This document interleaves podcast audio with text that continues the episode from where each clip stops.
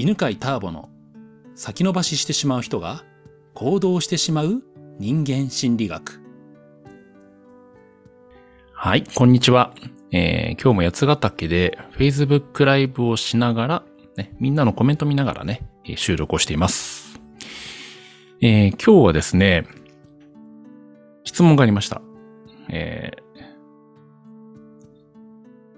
仕事にやりがいって必要ですかと。まあ、そういう質問をいただいたので、これに答えていきたいと思います。はい、仕事にやりがいが必要かどうか。うん。どう思いますかね？仕事にやりがいって必要だと思う？まあ、あった方がそりゃいいですよね。ね、やりがいがあった方が、まあ、やりがいがあったらやる気になるからね。うん。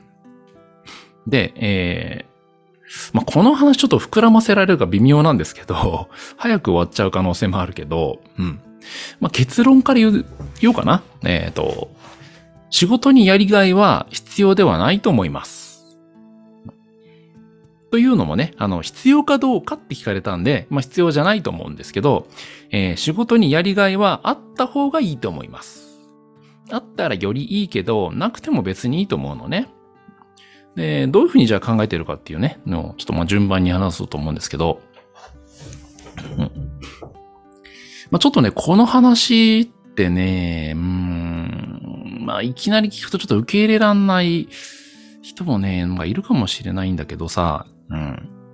あの、まあそもそもね、人間のが生きてる目的は何なのかっていうことを考えていったらいいと思うんだよね。うん。で、えー、ちょっと考えてみてくださいよ。人間は何で生きてると思いますか？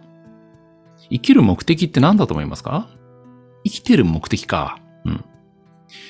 じゃあもっと広く言えば、生命の目的って何でしょう？でね、えー、ここで、ま、これってすごく本質的な問いじゃない？うん。で、いろんな本を見るとね、えー、あなたが生きてる目的は、それは、えー、なんだろう、世の中に奉仕をするためなのですとか、あなたが生きているのは、まあ、それは、なんだろう、まあ、もっとなんかちょっとスピリチュアルな、スピリチュアルな本とかになるとね、えー、神の意志をこの世界に実現するためなのですとか、あえー、あとなんだろうね、あなたが生きている目的は、それは夢を叶えるためなのですとか、なんか、あなたが生きている目的について、いろんな本がいろんなお話をするんだよ。で、大体それって、なんか、凄そうなことなんだよね。うん。ねちょっとやそっとじゃできないような、おお、すごい、その目的すごいみたいな。なんか聞いたときに、うわ、かっこいいとかね。うわ、憧れるとか。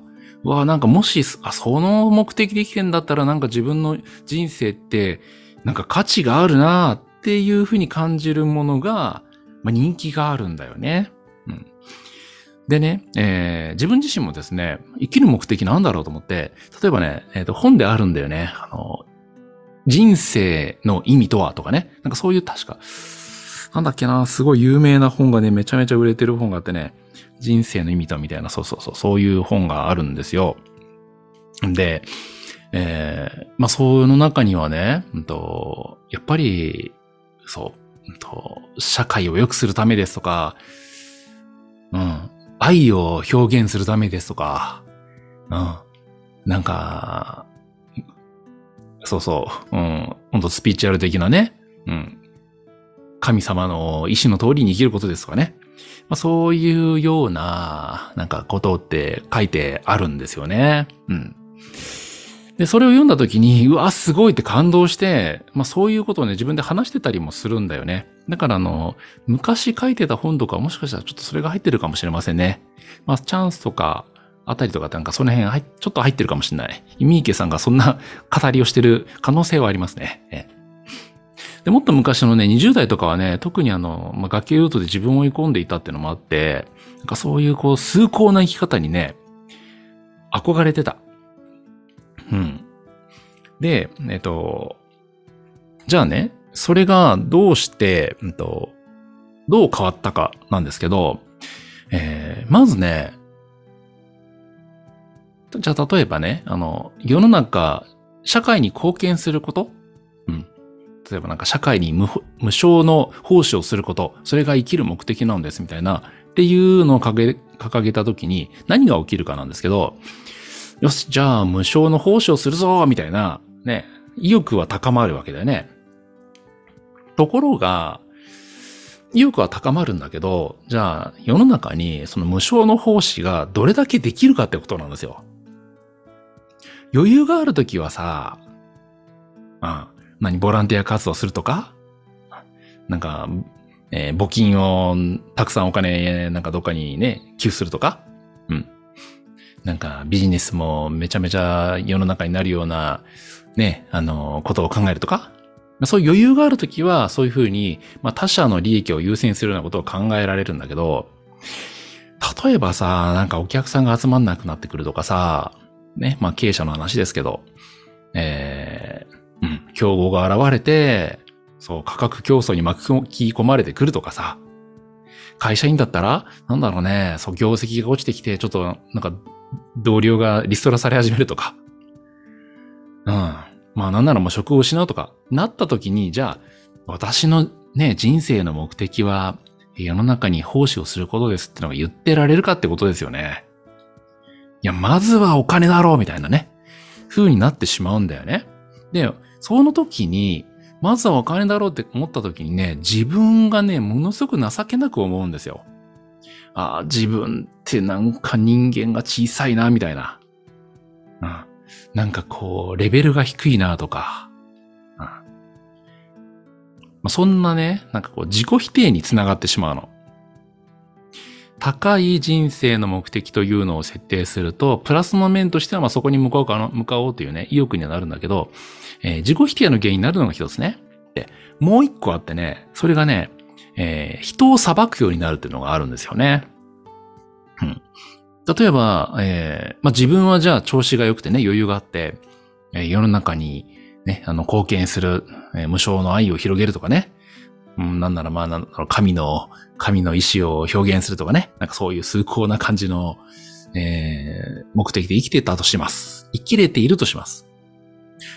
で、そうするとね、それをやってない人を見たときにね、レベルが低いって感じるんだよね。ああ、あの人はなんか人生で意味分かってないな、とかね。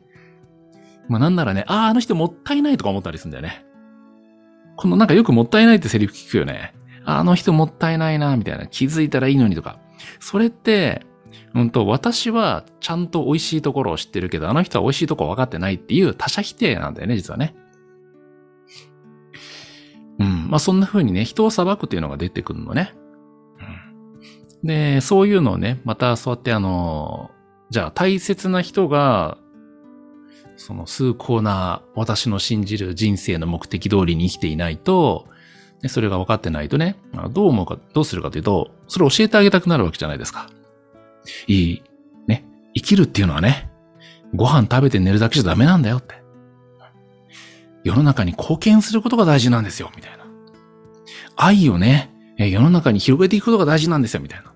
っていうのを話をしたくなっちゃうんでね、教えてあげたくなっちゃうわけ。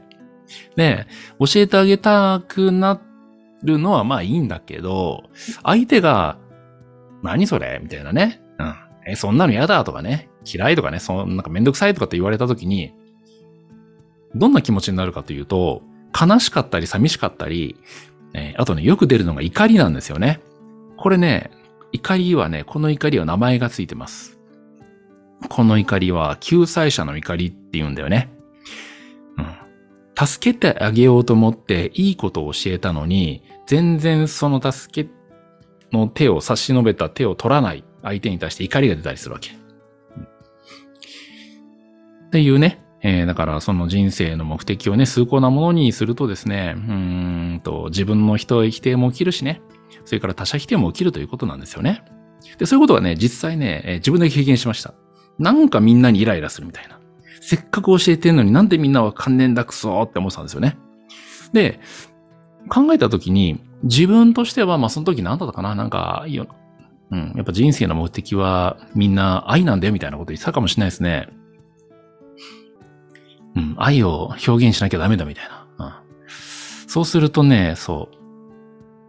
なんで自分はその素敵な目標人生の目的を掲げているのに、なんでこんなイライラしたりとか、あ、自分ってダメだなと思うんだろうって、その原因なんだろうって探った時に、それが崇高な目的を決めたことだったんですよ。うん、で、確かにそうだなって気がついてね、今話したようなことに気がついて、あ、だからこんなにイライラしてたんだと。